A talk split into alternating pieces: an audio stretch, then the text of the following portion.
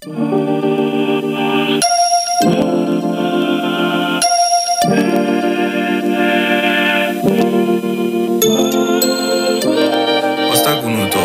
ci piace un lingo. Non si fida che nessuno resta single. Oppure c'è te un rainbow, te ne vengo. Ma baby tu stai su un po' rooftop. Prima stiva a Londra ma sta a New York. Tiene tutto quello che ti serve Ne fa niente, più soldi più problema Poi penso niente. Ora tutte sere sulla night life E non gagna mai questo lifestyle. Non ci tiene per nessuno Non ci pensa perché te ne torna sola Rinda non pensa. Every night ah yeah, e se una fantasy, fantasy. O quadro più prezioso in da galleria uh. In dall'armati sull'Hermes ci venci yeah. E non sape che re non no, sape solo sì Classy e pure bad bitch Sape quando da fa sexy e pure annesti All'esame piglia 30, in già passano stipendi nah. I dice capo e se è troppo facile s'offende uh. Esci da parte, mettimi le storie in coppa varca yeah. Si mette compagni e te ne tutto quanto fatta Sapara da i, giaro luneria, sceno marteria Club vinari, non si ferma un attimo uh. Esce solo con un top boy Penso ce l'andena stella se non è una Rolls Royce uh-huh. E non si innamora mai Guarda fuori skyline Te non corro offline Ok. Baby tu stai solo in coppa rooftop Prima stiva a Londra ma sta a New York Tiene tutto quello che ti serve Ne fa niente Più soldi più problema Poi penso niente Ora tutte sere sulla night life E non gagna mai questo è lifestyle non ci tiene per nessuno, non ci pensa perché te ne torna sola, rinda non pensa. Ehi, bebe non capisco proprio come mai. L'abbiamo fatto solamente one time. Ma ti ho mangiata meglio che un pad thai.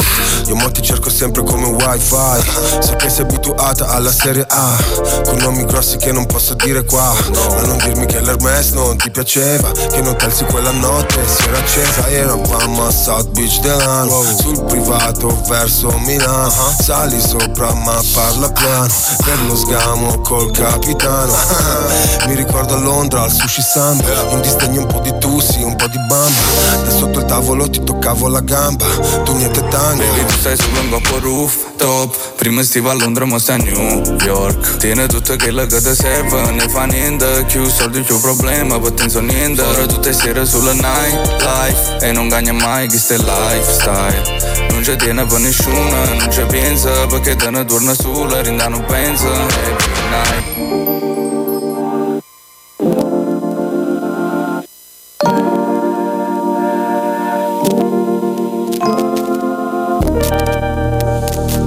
Rieccoci in onda con un discorso interessante, abbiamo avuto anche la bella richiamata del dottore Trama che ci ha ringraziato per la trasmissione e siamo felici di dire qualcosa di importante per voi ascoltatori.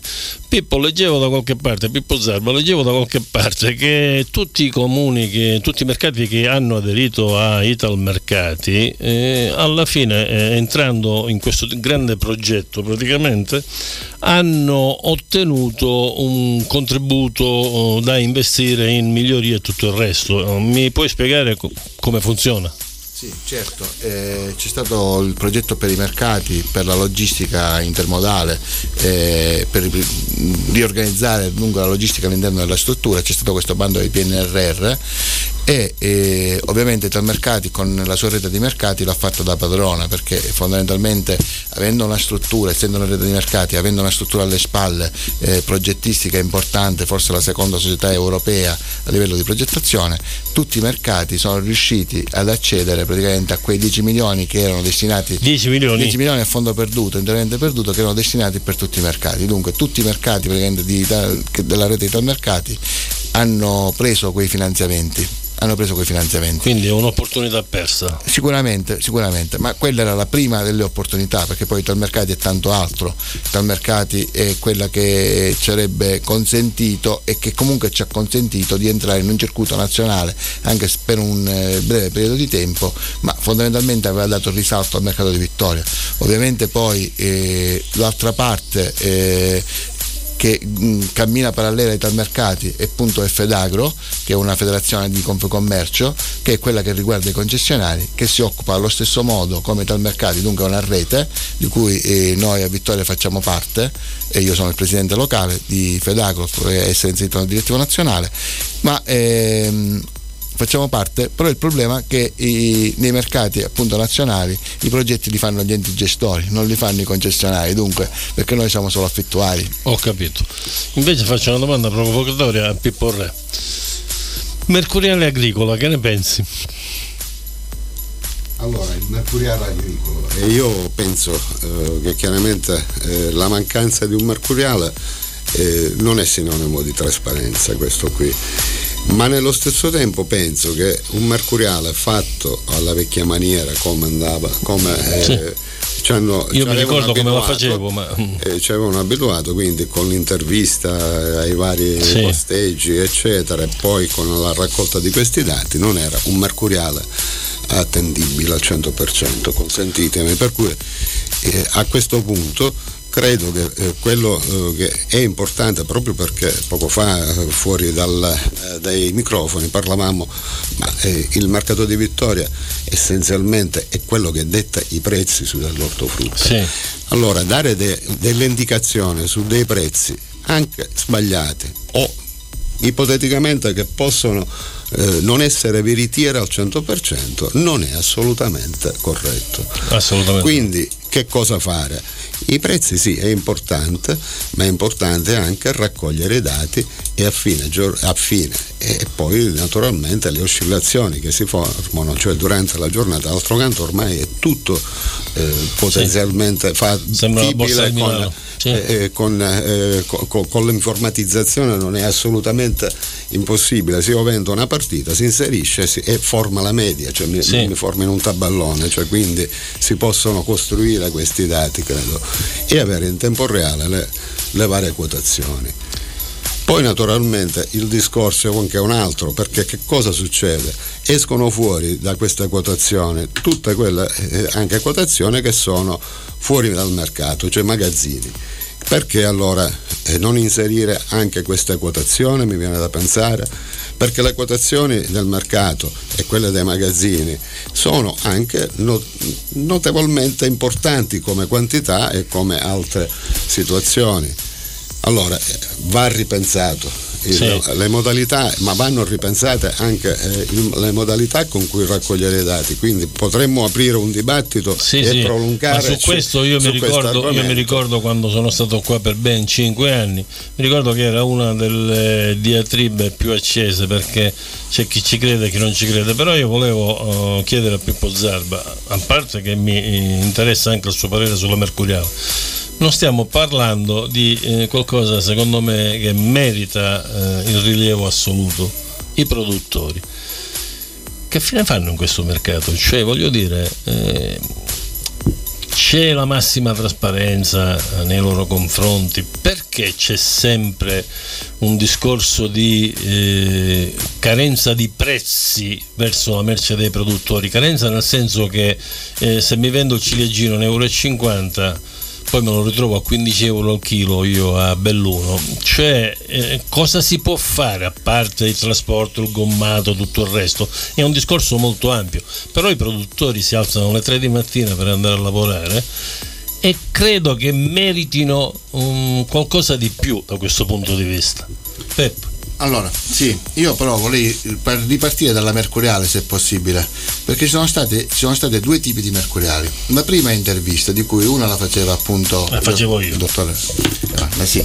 E devo dire che eh, se quella intervista è fatta bene come la faceva Walter, devo dire che comunque aveva un suo perché, perché Walter aveva capito dove devo andare a fare intervista? Se io eh, eh, devo sapere il prezzo del pomodoro rosso, non devo andare nel primo posteggio che capita. Che non devo, ne tratta possibilmente. Esatto, che non ne tratta, ma devo andare a chiedere il prezzo a chi ha quantità di pomodoro rosso, così per le melenzane, così per i peperoni. Dunque andava lui a sondare dove conosceva ormai chi erano i box che avevano quell'articolo che comunque determinavano il mercato e andava a chiedere lì. Poi in quella intervista la cosa importante era il commento finale, sì. che è quello che praticamente interessava a tutti perché era se il mercato era stato pesante per certi tipi di prodotto o altro.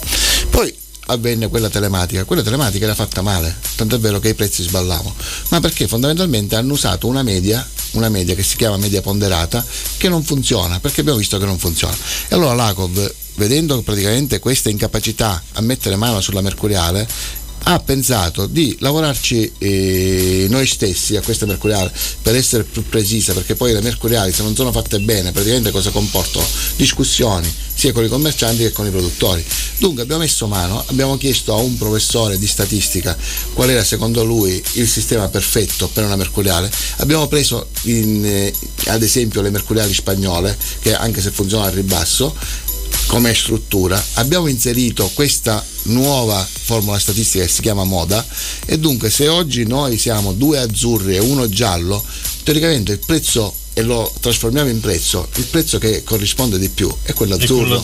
Dunque, mettendo gli sbarramenti per la seconda, dunque quando il sindaco dice la mercuriale la facevano con i 20 centesimi, la fanno loro la mercuriale, perché la mercuriale la fa la Vittoria Mercati, non è che la facciamo i concessionari. Sì, sì, ma non vorrei che fosse come il famoso detto che se tu mangi due polli io non me ne mangio nemmeno uno, abbiamo mangiato un pollo eh, esatto, per la statistica. Esatto. Dunque che cosa funziona? Funziona in questo modo, che praticamente mettendo gli sbarramenti del 5% in, al ribasso e al rialzo e usando questa moda statistica dunque sui prezzi e sulle quantità eh, vendute a quel punto avremo un prezzo molto più veritiero. Questo progetto l'abbiamo fatto l'abbiamo presentato non è stato neanche preso in considerazione. Eppure sulle piattaforme coltivazione tunnel in serra i produttori che hanno visto questo progetto continuano a ribadire il progetto c'è usatelo questo è uno. Dunque l'associazione concessionari è stata in prima linea per ripristinare la mercuriale.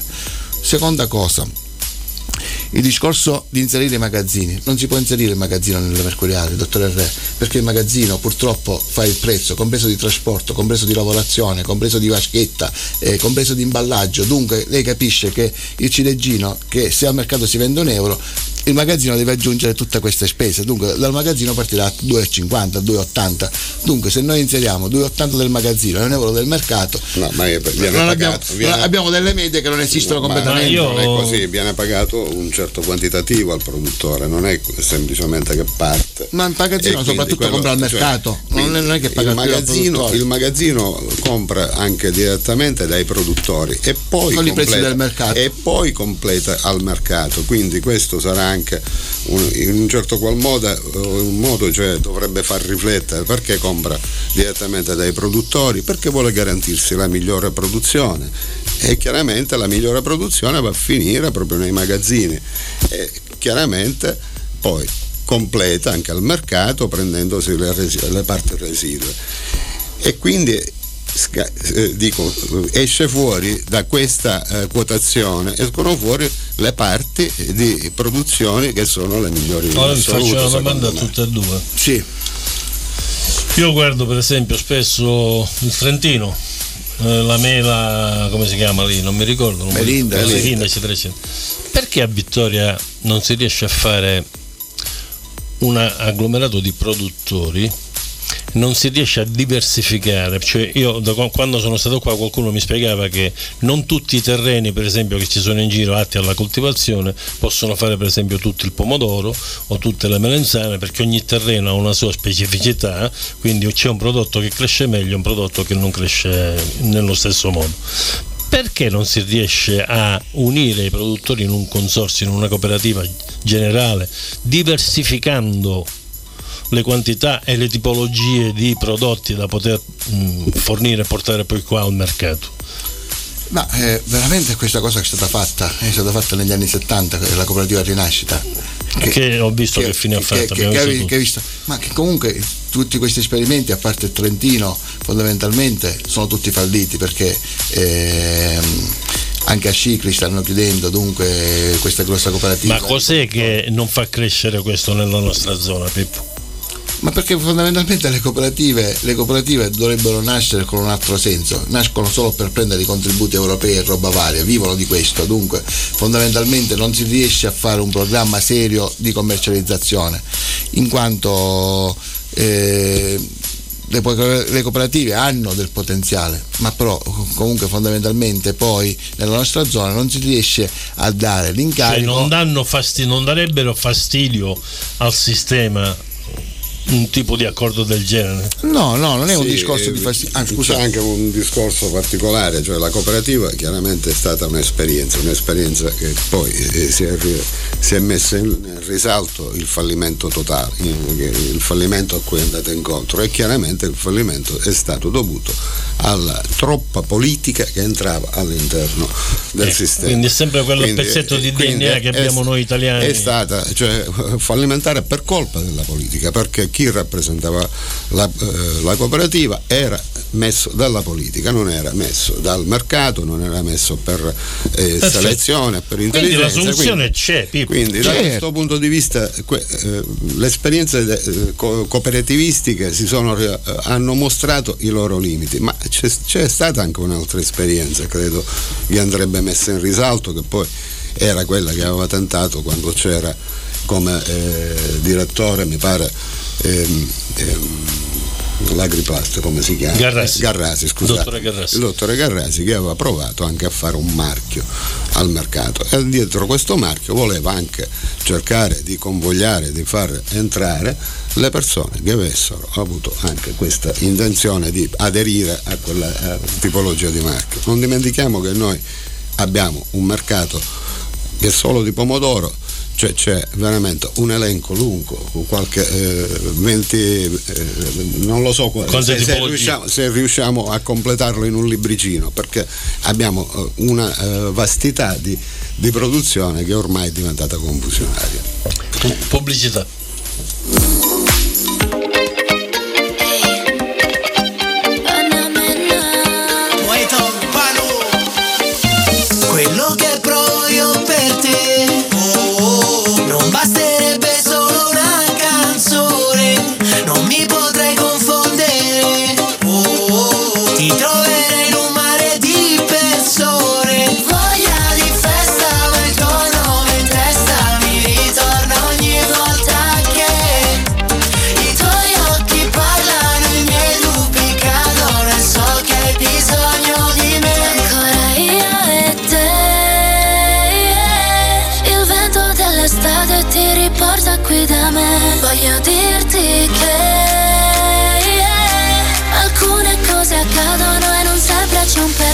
bacio all'improvviso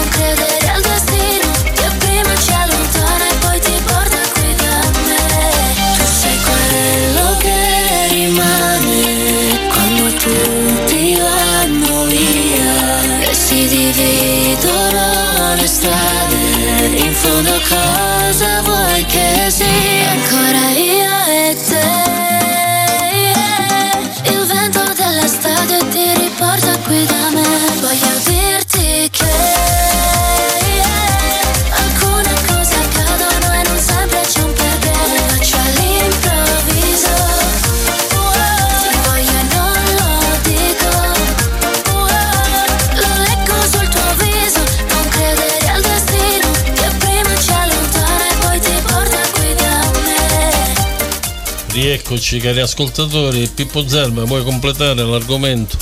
Sì, eh, volevo appunto dire che comunque la- le cooperative avrebbero bisogno di manager e non di produttori che li gestiscono, dunque della gente che è commerciale, selezionata, importante, che ad obiettivi eh, che ovviamente dà eh, la base che è quella formata dai produttori. Diciamo bisognerebbe cercare un marchione un- della Sì, Fiat. e fondamentalmente la politica deve stare fuori dalle commercializzazioni.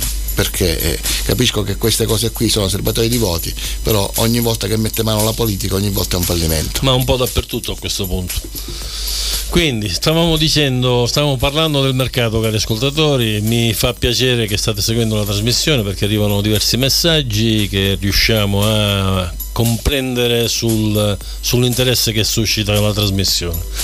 Il mercato, ripeto, ricordo che mm, per cinque anni ci ho vissuto io, tutte le mattine o quasi tutte le mattine alle 4, 4 e mezza venivo qua, hanno eh, fatto un sistema di ingresso, mi ricordo la vecchia gestione della Vittoria Mercati quando c'era il dottore Garrasi, hanno messo gli ingressi con i badge, con tutto il resto e la polemica che si Mm, non si spegne mai, ai miei tempi c'era, c'è ancora oggi, ci sarà domani finché non si chiarirà il discorso, è quello praticamente di, eh, che al mercato entrano un po', un po' tutti, per un motivo o per un altro.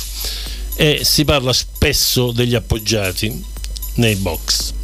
Gli appoggiati nei box è un argomento che io tocco così e non di striscio perché eh, riesco a capire esattamente cosa voleva dire perché li vedevo lavorare io all'interno e mi chiedo perché non si riesce a eh, definire per esempio una gestione con un locale adatto eccetera eccetera dove i commercianti esterni possano entrare avere un piccolo ufficetto dove fare le loro cose e tutto il resto. È così complicato così come per esempio all'interno del mercato e ritengo che sia vergognoso non c'è un pronto soccorso non c'è una stanza in cui ci sia un immediato soccorso per qualcuno che si fa male. C'è una struttura dove ci sono 3.000 persone al giorno e sono anni che si chiede una struttura sanitaria e non viene fatta. Ma voglio dire, cosa deve succedere? Sempre qualcosa affinché poi ci si muova. Ah, ah, boh. Allora, eh, allora, intanto è scappato il morto perché eh, all'epoca ci fu Buonanima di Ristagno che ebbe un infarto e Sì. se, ci fossero stati defibrillatori forse sarebbe stata un'altra storia. Defibrillatori che tra l'altro l'associazione concessionari ha regalato alla struttura mercatale Sì. due anni fa eh, sotto la mia presidenza. Il discorso ingressi, eh, devo dire che tutte le persone che entrano al mercato eh, oggi eh, sono- hanno il token, fondamentalmente diciamo che i controlli sono abbastanza serrati. Il problema è che non si sa queste persone che entrano a che titolo entrano Mm. perché fondamentalmente io da mediatore entro con porto basta che porto la delega di un'azienda eh, sana, buona e dunque entro tranquillamente con la mia partita IVA e tutte queste cose, dimostro il mio lavoro, però ovviamente non denuncio che lavoro per altre 4-5 aziende. Dunque Sì. fondamentalmente sa chi, si sappiamo chi entra fisicamente all'interno della struttura, non sappiamo le aziende che operano all'interno Sì, della non struttura. sappiamo chi compra. Chi compra esatto all'interno della struttura e questo avrebbe messo eh, fine a questo discorso il progetto Cedisco che abbiamo presentato eh, al sindaco Sì. nel 2021 che ancora dopo diverse riunioni è ancora eh, nelle Sta nuvole lì. sta lì e, e questo tra l'altro progetto eh, diciamo apprezzato dalle forze dell'ordine mh, perché comunque avrebbe un controllo serio sugli ingressi per quanto riguarda il discorso appoggiati, bisogna cap- capire che cosa si intende per appoggiati, perché la figura dell'appoggiato è, che è una parola sbagliata Sì, è fondamentalmente, sbagliatissimo. è quella del procacciatore d'affari che lavora per, eh, per conto suo proprio, che è una figura rappresentativa della legge, che è rappresentata dalla legge, Sì. che comunque è, è dunque tutelata dalla legge, che comunque ha un suo pacchetto di clienti Sì. eh, all'esterno, dunque dei produttori, ma non ha praticamente la capacità economica di, eh, di pagare di questo prodotto. Allora cosa fa? Si mette d'accordo con un box. Dunque, e crea proprio un rapporto di, procacciato- di, di di intermediazione con Sì. il box e dice guarda che io ho un pacchetto di clienti fondamentalmente che potrebbero portare la merce da te, io li posso appoggiare, per- da Sì. questo nasce la, la parola Appoggiare, appoggiare, sì. li posso portare da te.